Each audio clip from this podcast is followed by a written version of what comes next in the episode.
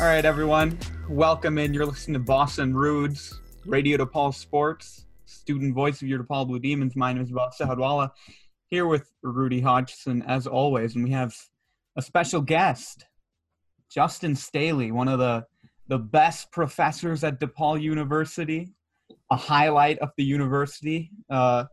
Staley, how you doing? I'm doing pretty well. Thanks for having me. Rudy, how about you? I'm just glad we finally brought on Staley. I'm really excited for this conversation. Easily my favorite professor at DePaul, and one of my favorite Giants fans. I'm going to put that out there before we start talking about what I know we're going to talk about, being a Dodger fan. You mean you have more than one Giants fan friend? Yeah, but I hate the rest of them. So right now, I mean, we don't do – we're all audio, so, the usual saying, bad radio. But I'm just going to paint you a picture right now. Three people on Zoom. I'm wearing my Anthony Rizzo shirt. We've got Rudy wearing a Dodgers hat and Staley wearing a Giants hat. So a really good combo here. And I just want to ask the two of you, the LA-San Francisco rivalry, how do you all feel about that? How does it feel being face-to-face over Zoom with somebody in the opposition right now? Staley, you're the guest. Please go ahead. I like it. I like a lot of the friendly banter. Obviously that changes. I've never been to Dodger Stadium with my Giants gear on, and I probably never will. But I've been to plenty of Dodgers games. Giants home games against the Dodgers, and they're always fun, and most people are good people about it. But yeah, and I like seeing Rudy here, even if he is wearing a Dodgers hat. I agree, especially where you said friendly. I mean, I've never met a Giants fan that is highly disrespectful to me and stuff. I can't say enough nice things about the Giants fans that I interact with, and the games that I've been to. I've been to AT&T Park wearing my Dodger stuff, and I still think that being a Dodger fan at Wrigley is more a little more scary than at AT&T. But really? Yeah. I can't say the same for Dodger Stadium. I cannot imagine being a visitor fan at Dodger Stadium, especially in the playoffs. We can be pretty terrible fans, so. I tell it to a boss all the time. I'm an honest LA fan. I'll tell you that we suck because our fans are really bad. But every team has their bad fans, and I just enjoy the conversation. And I don't really think the Dodger Giants rivalry recently has been super hectic because of we've never necessarily had championship caliber teams playing against each other and stuff. When you guys had your run from 2000 to 2014, we weren't particularly super strong, and the runs where we had from 2016 to 2000, well, now, you guys have had pretty good teams, but nothing I wouldn't say World Series favorites. I think that's fair to say. Yeah, I feel largely for the last maybe 20 years, maybe a little bit less than that. I mean, it's more of the other crappy team trying to play spoiler to the good team. Right. Whether the Dodgers are good or the Giants are good, and that's fun too. That's really fun. It's fun. It was fun in 2010 when we would just come out and just ruin a sweep or something, or just just not let you guys sweep us at Dodger Stadium. That was always fun. But yeah, I mean, I think we share a common evil with a boss being here, being the Cubs fan. Sure. So maybe at some point we join forces and just fight the guy with the glasses on. Yeah, man. Look, Cubs fans at Wrigley can be pretty dude. Cubs fans suck. I don't think there's any fan base except, outside of Boston that's as mean as Cubs fans. I think I hate Cubs fans. I mean, I feel ashamed sometimes to be a Cubs fan because of how bad this fan base is. I mean, there was a list, Bleacher Report or someone, last month. Cubs fans are the second most loyal in the league. Come on, man. You think those like a million people were Cubs fans before 2016? Let's be real. It's funny you say that. When I went to the Dodger Cubs series last year, I had my Jackie Robinson jersey on, and I said, I remember telling my girlfriend at the time, I was like, if anyone throws something at me, if anyone disrespects me, just know if they're disrespecting Jackie Robinson. They better not do anything to me. I get an exception card because I'm wearing a Jackie jersey. If it's a Kershaw or a Bellinger, like, all right, I'll take a little bit of flack, but do not disrespect Jackie Robinson. That's a good kind of cover for you, yeah. It helped, but it didn't help the 7-year-old in front of me when Baez hit a 3-run shot. When they turned around, he started, like, laughing in my face and pointing his finger. And then his dad joined, and I'm like, what are you doing, man? Tell your kid to shut up. Oh, it's horrible. Hey, man, I mean, I think that's just Cubs fans. Not the best. Not the best. Like I said, every fan base has, you know, horrible fans. But, I mean, I think because we're larger markets, we get a lot of the focus. But I think we can all agree that Boston is just the worst. I think Boston is horrible. I cannot say it enough. And that's not L.A. That's just a human being, a sports fan, saying that Boston's terrible. Yeah. No one should root for Boston in anything. I mean, if you want anything more on Boston, I mean, I feel like today, those loans that are going, the PPP loans, Brady got like over $1 million or something, which is like, wait, hold up.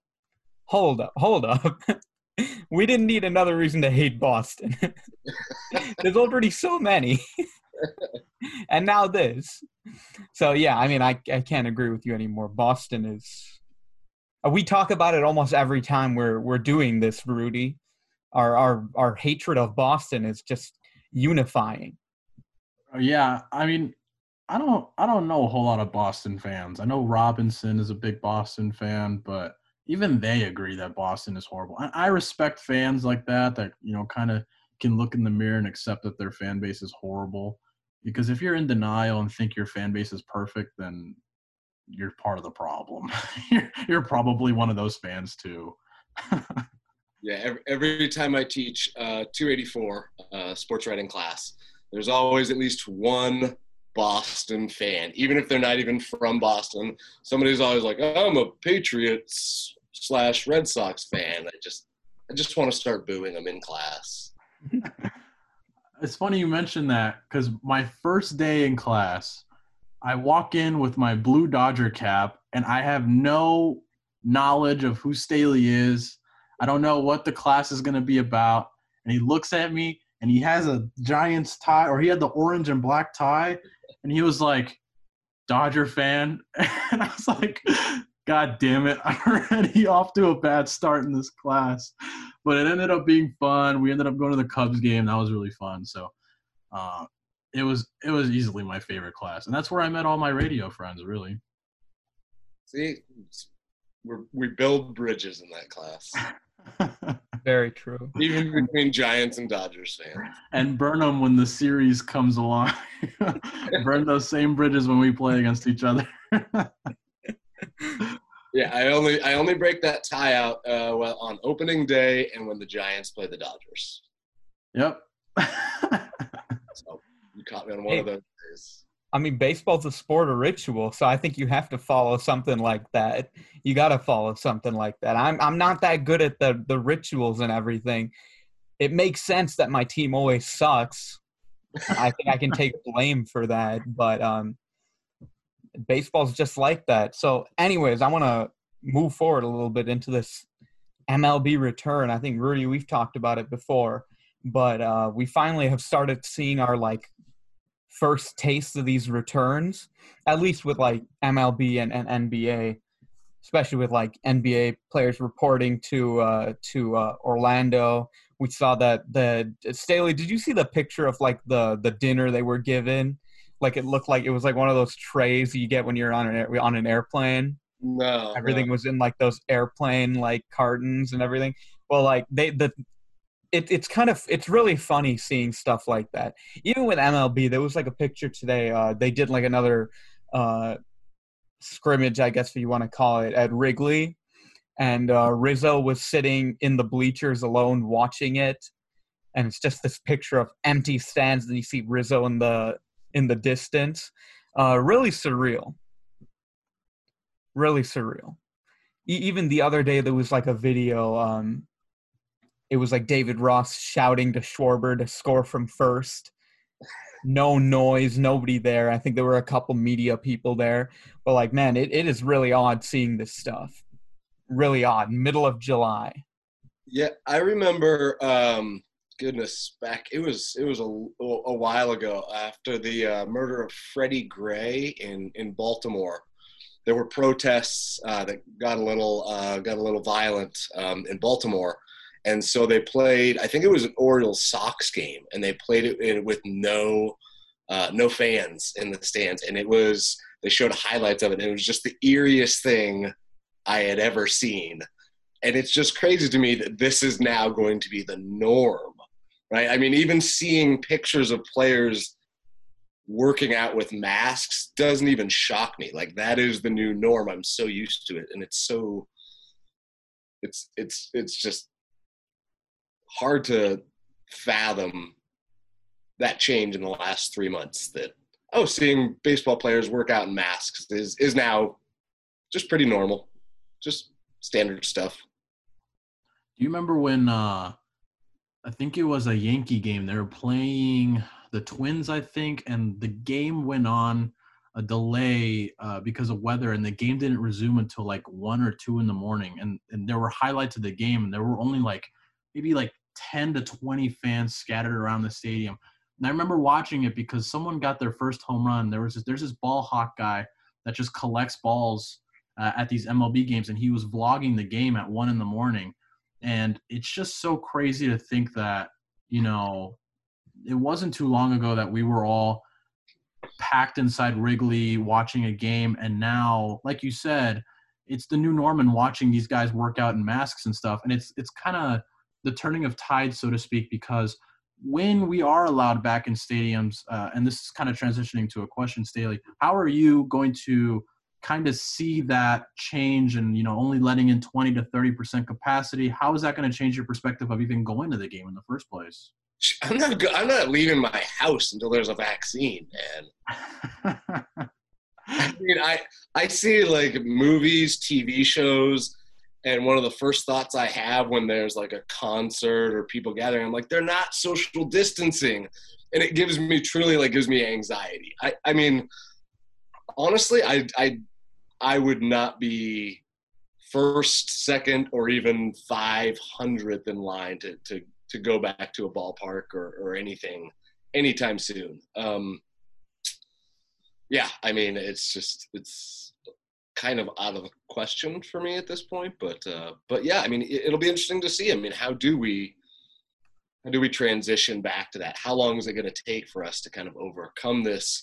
Even if it's just kind of an emotional block, even if we are vaccinated, you know what I mean? Like, how does this change our interactions with people? How does it change sporting events? It's kind of fascinating to think about, but also kind of harrowing, I guess.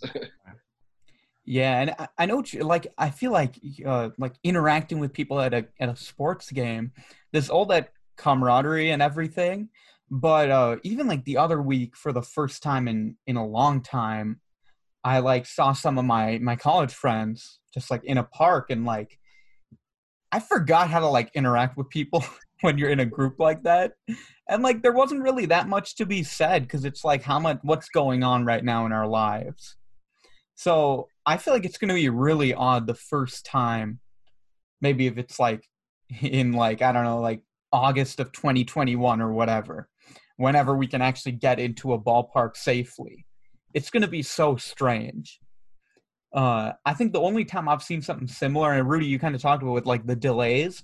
Last year in April, there was like, it was a Cubs Pirates, I think, and early April. And there was like a rain delay. Everybody from the bleachers had to leave. There was only like, after they restarted like an hour and 20 minutes later, there were only like 3 people in the bleachers. there was enough people to fill up like the first few rows of the infield.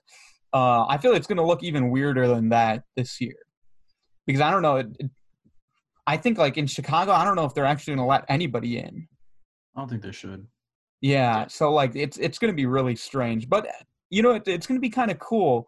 Even with like the NBA, where you're going to be able to hear so much more. Yeah. And that's what was so beautiful about that game against the Pirates, because it's like 11 o'clock, 11:30. You can hear them talking. You hear the bat hitting the ball way clearer than you ever would before. And I kind of like that. It's not. It's like when they do like the mic'd up. I love hearing that kind of stuff, because it's like I'd rather hear that than hear some dumb idiot at Wrigley who's not there to actually watch the game, just like screaming about random stuff.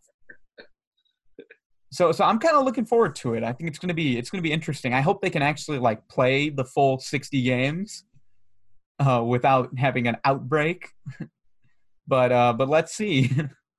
Yeah, I think that'll be one of the interesting things too, is will they be able to finish the season? How do you think or what's your opinion on how the MLB's handled everything as far as COVID concerns and even the player negotiations? It just seems like a mess for Manfred and just digging his own grave.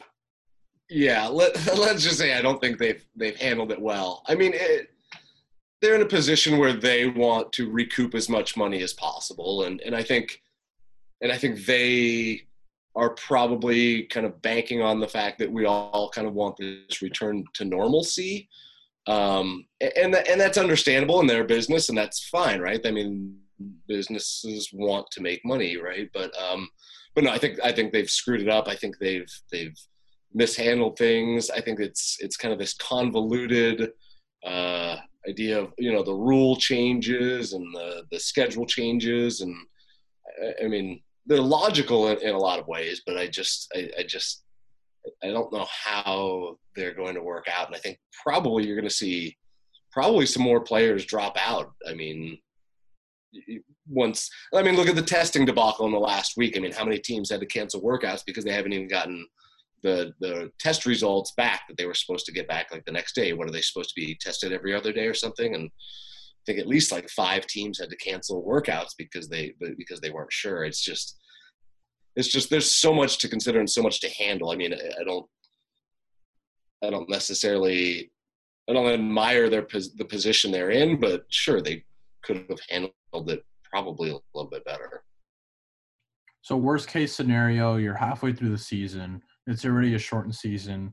And, you know, there's no vaccine for it yet. And then now you have another outbreak amongst the players in the middle of the season. If you're Manfred, how do you handle something like that and kind of like damage control at that point, right? Damage control as in I'd say shut it down. Really? Yeah, I think so. I mean, if you have an outbreak in an organization or amongst, you know, teams that played one another, I mean – yeah, I think you gotta shut it down. Well, you heard it here. Right. I mean, I'm looking forward to baseball being back just as much as anybody, but I'm also concerned about it. I'm concerned about the players and their well-being, and you know the well-being of their family and their wives and their pregnant wives and their young children and their older parents. Right. I mean, it's you know, you kind of step back and think that, oh, it's kind of about more than just us watching baseball, right, and kind of getting back that normalcy. But yeah, my guess is the responsible thing to do if there's any kind of outbreak or anything like that, I'd say they probably should shut it down. Yeah, you know, it's going to be it's such a – I mean, like, I feel like the NBA has the advantage since – you're in a bubble, and in theory, there shouldn't be a lot of people coming in and out. Like, I know if the players leave, I don't think they can come back. Or if they do come back, they have to quarantine for 15 days at least.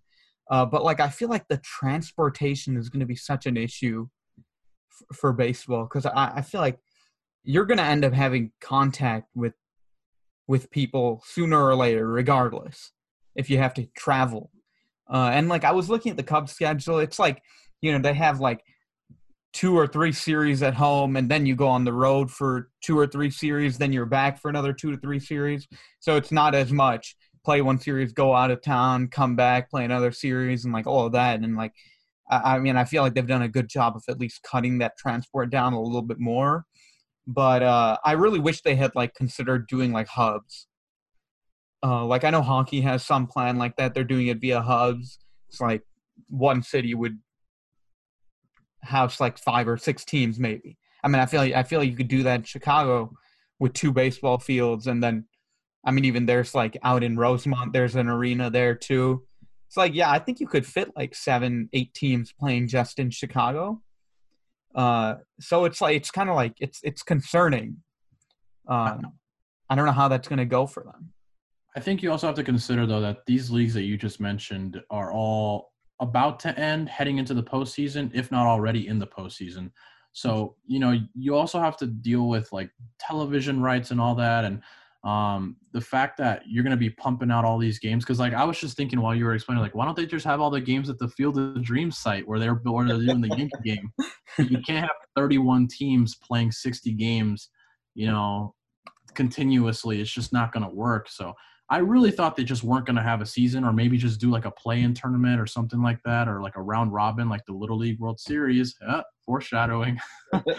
But I don't know. It just really doesn't seem logical to have a season. But if the players are down for it, and if the owners, as greedy as they are, think they could work something out, I mean, obviously nothing's going to stop the MLB from trying to make money.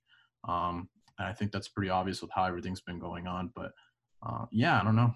There's a lot of factors. It's really crazy because it was literally at the beginning of the season, right around spring training, that everything started to get really bad. And, you know, the worst thing for me right now is that as a Cubs fan, opening day is going to be on – their first game against Milwaukee is going to be on ESPN.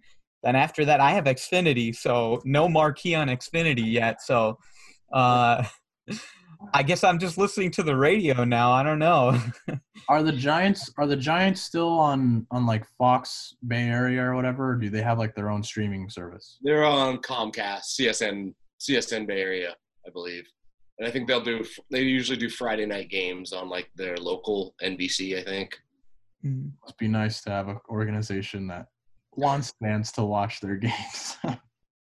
Unlike our Dodgers and our Cubs. Yeah, man, just got to make everything else different. They had to leave NBC Sports and then WGN like that. Now I have to pay to watch Cubs games, but I don't want to pay. You got to squeeze every little bit you can from the consumer. And I don't even live in a household that's pro-Cubs. So my parents aren't paying for marquee. That's for sure. They're not paying for marquee, so I don't know what I'm gonna do for baseball this year. Well, Staley, you being a baseball writer and obviously teaching baseball writing class or sports writing classes at DePaul, how do you see people kind of documenting what a crazy year this has been, and how does that affect just kind of like the history of baseball? Because this is something that people are going to be looking at for a while. Especially given just how crazy and everything has been. So kind of what do you see coming as far as publications or maybe media, like a 30 for 30, just stuff that you're looking forward to? Yeah, I mean, I don't know. I think one of the things that sticks out to me about this year is kind of this the recognition that sports do not exist in a vacuum. This is, I beat you guys over the head with it in my sports writing and the baseball class, right? Is this idea that the sports that we kind of view as kind of this respite from the rest of our lives are really kind of, politics, social movements, issues of gender and sex and race, and these are inextricable from these sports. And I think one of the things that we'll probably see is this realization by a lot of people that you can't remove politics and race and all these other issues from sports. And I think I mean, you can't even remove it from a friggin' pandemic, right? I mean, as my man George Orwell said, everything is political, and I think that's one of the things I'm looking forward to, I guess, is this kind of realization is just how much overlap there is, how there's nothing safe from these political, social, economic discussions that we should be having, and that sports is just kind of the one of these new arenas for that for a lot of people, and that's a good thing, right? Because sports kind of reflect these cultural issues that we're discussing or should be discussing, and I think it's kind of putting that in the forefront. So I look forward to a lot of good writing. I'm not exactly looking forward to the kind of cliched quarantine journal writing exactly, but I mean, it's like, you know, you got to put it in a historical context, and like it or not, this is the historical context that we find ourselves in. So yeah, I think it's a good time for art and writing to be produced. If there's one or several good things that can come from that, I think that's one of them is the kind of inner reflection and introspection and realizations that we can have through times like these. That's really well said. I agree wholeheartedly. Boss, looks like you have something to say. Go ahead. Yeah, and honestly, I feel like this is like I finally really understand what you meant and what people mean by like sports don't exist in a vacuum. I think like over the last few months, I've heard so many people say it too. Like I think Fred Mitchell said it to me. Even Tim Stebbins said it to me too, kind of, that it's like, you know, we expect sports to never be affected by anything in this way. Like we just kind of lose it for a while. And what makes it even more annoying is that so many other countries in the world have been already doing this, playing sports for months into a pandemic. I mean, we've had in Korea, they've been playing baseball for more than 2 months now. And I don't think they've stopped. So it's kind of sad. It's sad just in terms of like, we as a country suck at this. And it's like, I mean, even soccer is back too. So everything's back. It's just American sports that are having trouble. You blame that on everybody who thinks science is political. But yeah, it's a shame. And actually, you know, it's actually like, it's nice to think about it that way, that it's like, hey, like, if you want to watch sports again, there's a lot of action you can take, and it's not really a hard action. Just wear a freaking mask and don't be dumb. You don't need to. I really don't understand like the sitting indoors right now at a restaurant.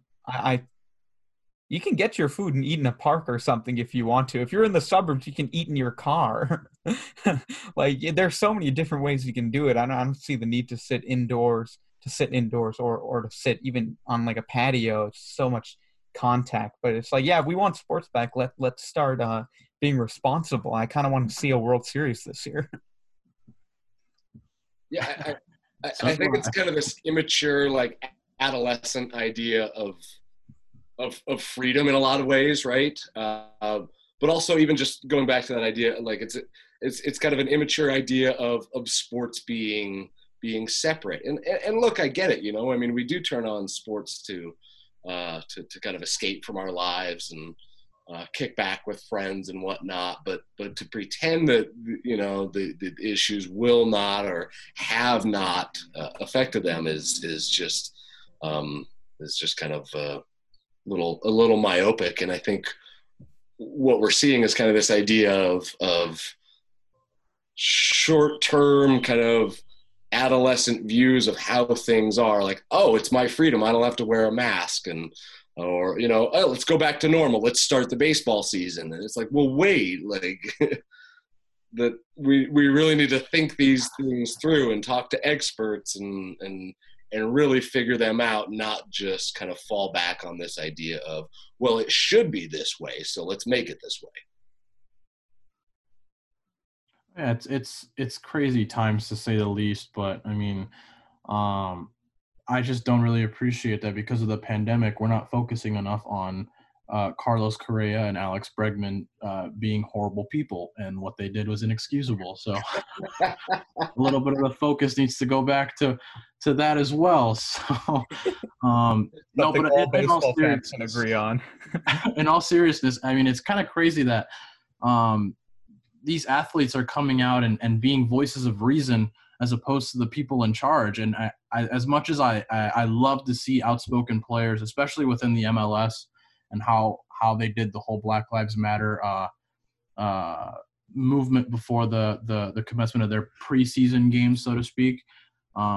It's kind of awesome to see, but at the same time, pretty disappointing that, you know, these athletes that we see as, you know, superhumans, millionaires and athletes and, you know, freaks in nature, being more reasonable in society than people in politics and people in charge. So I think it was hilarious. I'm not sure if you guys saw this, but Mike Trout's mom put on her Twitter, she goes, if my son, Mike Trout, can wear a mask and run around these bases, then you could wear it if you want to go out. And I just think it's so funny to see. But yeah, it's been interesting. And I'm kind of excited to see how this leads into athletes kind of taking that next step in being those voices of reason that I mentioned before earlier.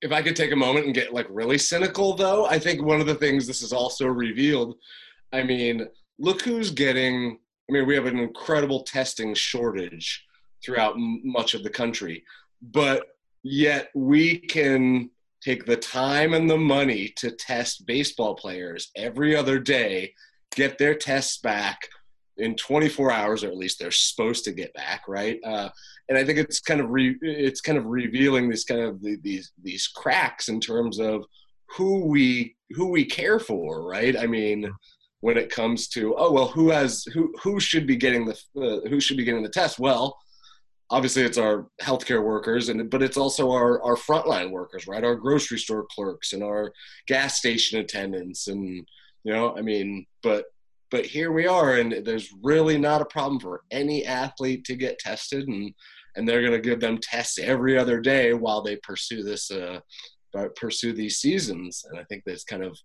reveals some faulty priorities, I guess, if you will, that are a little bit disconcerting and disappointing. Yeah. Staley, have you seen those rings that the NBA players are getting? It detects symptoms of the virus 3 days before you actually have it. Have you seen that? Uh-uh. Like, they're giving them to the players in Orlando, and so one of the players has already like shown videos of like how it functions and stuff. And I think that's kind of crazy that like these guys are in a bubble, which is safe, but you know, obviously not perfect, but in its own way, it's safe so that they can avoid any kind of contact with the virus, but we're not giving that out, like you said, to these people that are working on the daily. So I haven't really thought of that. I've heard of it, but I didn't think of it right away. And you make a really good point. I haven't heard of those rings. Check them out. Oh, it's crazy. Great. I gotta actually see this.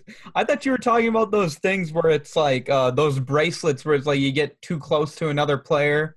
If you're not socially distancing, it starts alarming, so you know to back off.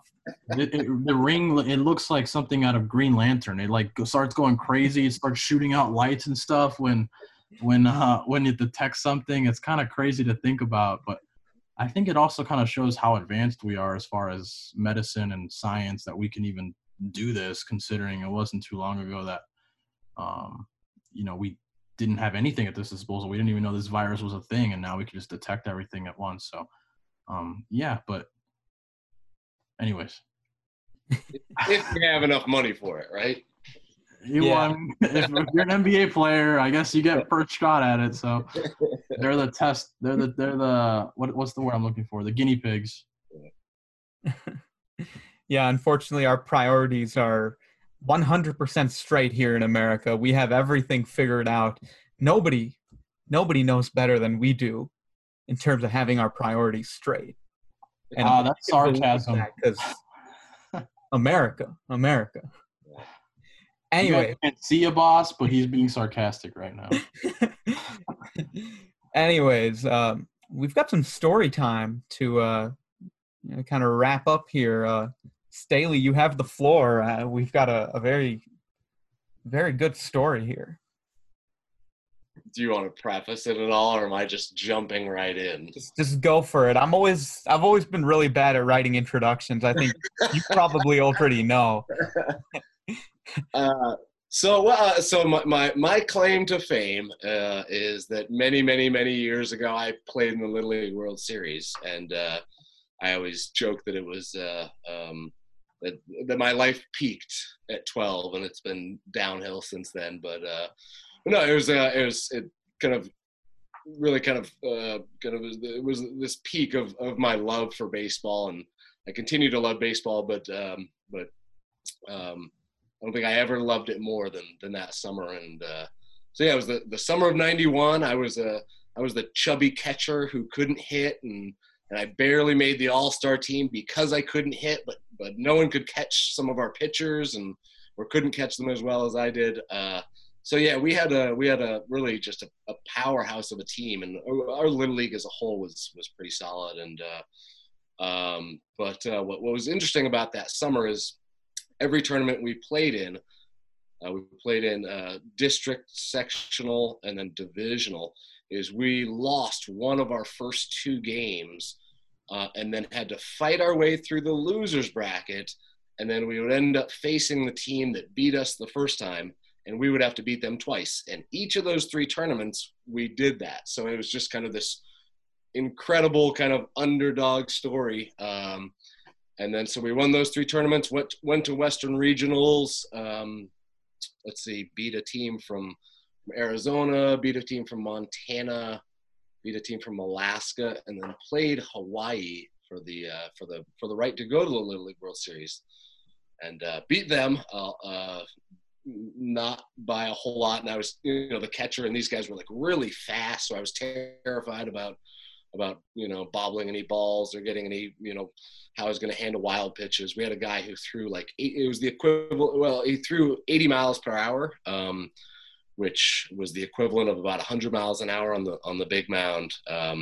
So he was, and he could be a little bit wild, so he was tough to catch, but somehow managed to win that game. So yeah, went to the Little League World Series and ended up, beat a team from Florida, beat a team from Ohio, and then beat the team from Staten Island, New York, for the national championship. And we, it was kind of anticlimactic. We kind of whooped up on them a little bit and beat them pretty bad. But that favor was repaid to us when we played Taiwan in the World Championship. And the funny thing is I think a couple of days before the championship, we were at the Little League Museum, our team was, and a team from our Little League had gone to the 1978 World Series and lost to Chinese Taipei, 10-0. And we're like, well, that's not going to happen to us. No way. No, it didn't happen to us because we lost 11-0. And this is before the skunk rule. So we had to play, we played the whole game, and it was close for the first few innings. But gradually, they really just put a whooping on us. The worst part about the story is that I think it was the fourth inning maybe. Long story short, I broke my thumb. I snapped 3 tendons and 3 ligaments in my thumb catching that guy. Started off by a foul ball, got hit on my thumb, and then it just got worse and worse. So my claim to fame is that for the World Championship, I cried on national TV when I got pulled out of the game. So for a while, that was my claim to fame. And I don't know if I've told you guys this story, but you might have heard it on the one of the sports classes. But so the next year, and actually this was actually an interesting story when it came to the dynamics of the Little League World Series, and I'll get to that maybe in just a second. But the funny thing about it is the next year, I was watching the World Series, and they always give the infographics here's the rules of Little League, right? The mound is 46 feet and the bases are 60 feet 6 inches, whatever it is, and so they. they pull up the graphic on injuries, and it's a picture of me grimacing. And it wasn't even because of my broken thumb. I think I had taken like a wild pitch and got hit in the shoulder. It looked like that. But yeah, the graphic was of me grimacing in my catcher's gear. And that was their association with Little League injuries. So my fame actually lived on for more than 15 minutes and crying for that championship game. But the interesting thing about what happened after this is, so this is 91. Well, 92 rolls around, and there's a really good team from Long Beach. This is probably way before your time. And so the team from Long Beach also lost to, I think it was Chinese Taipei, Taiwan. They were like, the powerhouse, and there was like rumors about, are they playing kids who are older, are they really verifying their birth certificates? And so a coach on that team who beat the Long Beach team got fired for whatever reason, like in the middle of the tournament. So he ratted that team out. And so that team that won ended up forfeiting. Long Beach won. And from then on, from 92 on, Chinese Taipei has not been the powerhouse that it once was, and it's really evenly matched between the American teams and the international teams. Whereas, before that, it was Chinese Taipei, Taiwan winning, 8 championships for every 2 for the U.S.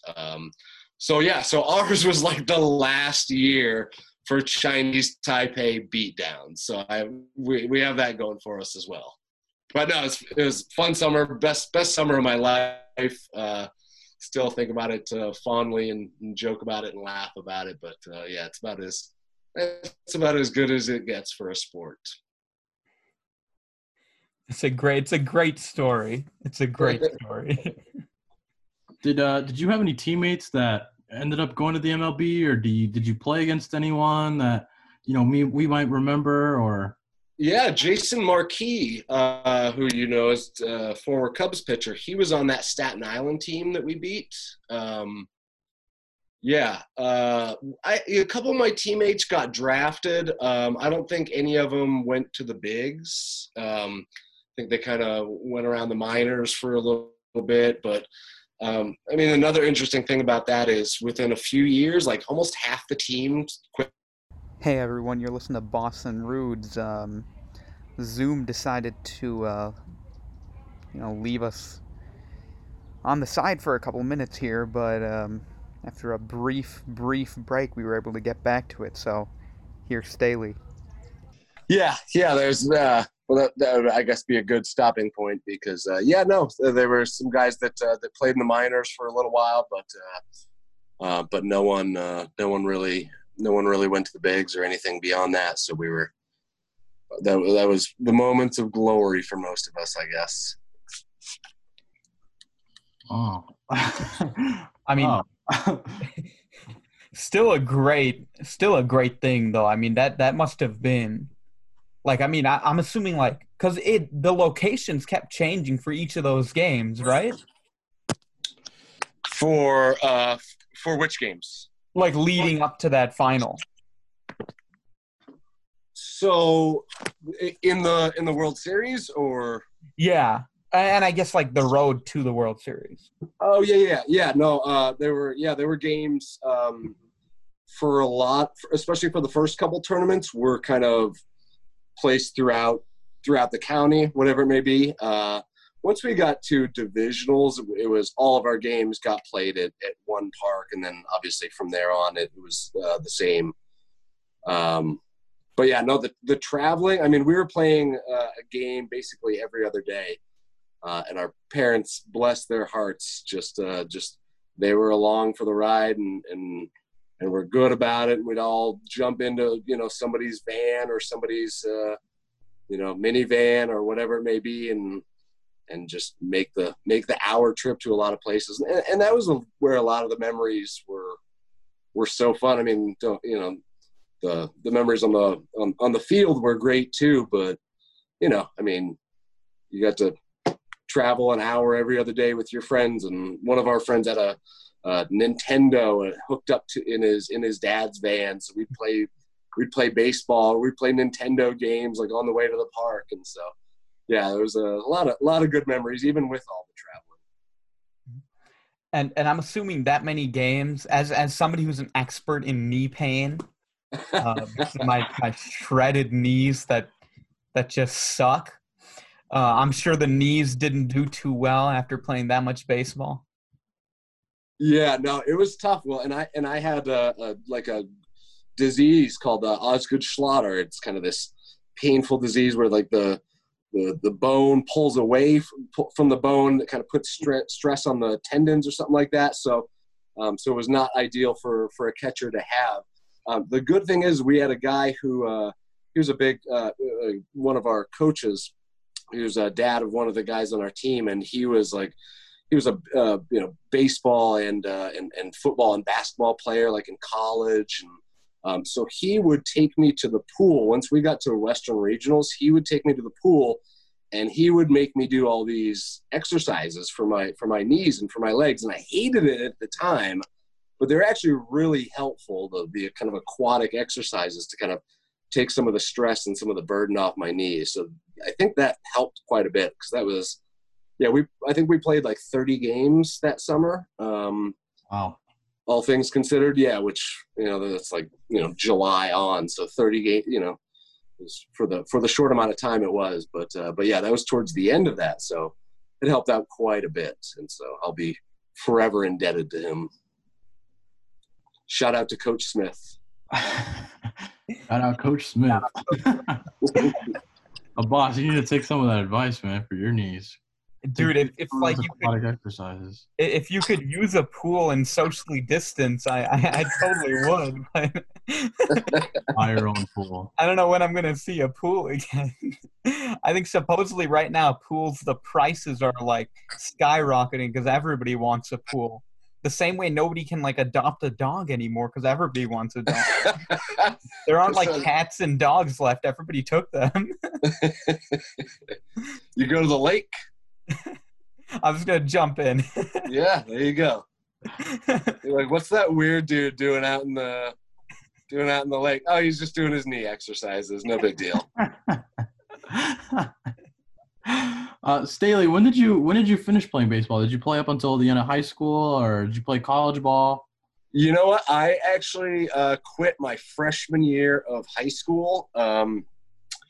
So I had when I played Pony League, I had developed a really bad case of tendinitis in my throwing arm, which was kind of a bit of a problem.